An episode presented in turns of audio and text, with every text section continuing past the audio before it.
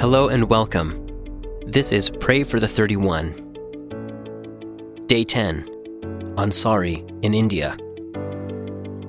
According to legend, the Ansari were inhabitants of Medina, and Ansari is the title of honor given to those who sheltered and helped the Prophet Muhammad in his war against Mecca.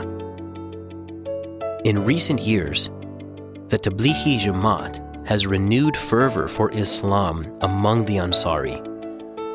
Ansari literacy is low, and girls discontinue their studies due to social pressure. The Ansari are honored for their beautiful tapestries and other artistic products. The Ansari see Jesus the Messiah as only the Savior of the Christians, and Islamic tradition contradicts the Quran by teaching that the Bible has been corrupted.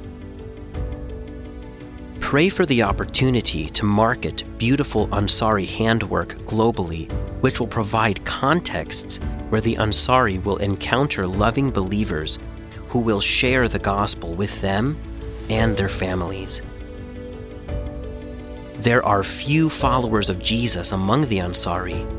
Ask the Holy Spirit to lead and empower these Ansari believers in loving and applying God's Word within their families and communities to fuel a gospel movement, multiplying God's blessing among Ansari households. Pray that, as Ansari families read the Quran, they will have dreams and visions of Jesus the Messiah, be increasingly drawn to him, and study the Bible to learn more about him.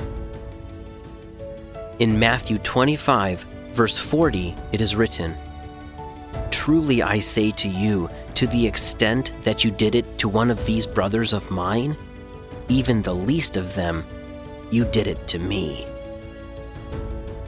This has been day 10 of the Pray for the 31 prayer guide. Please pray for the Ansari.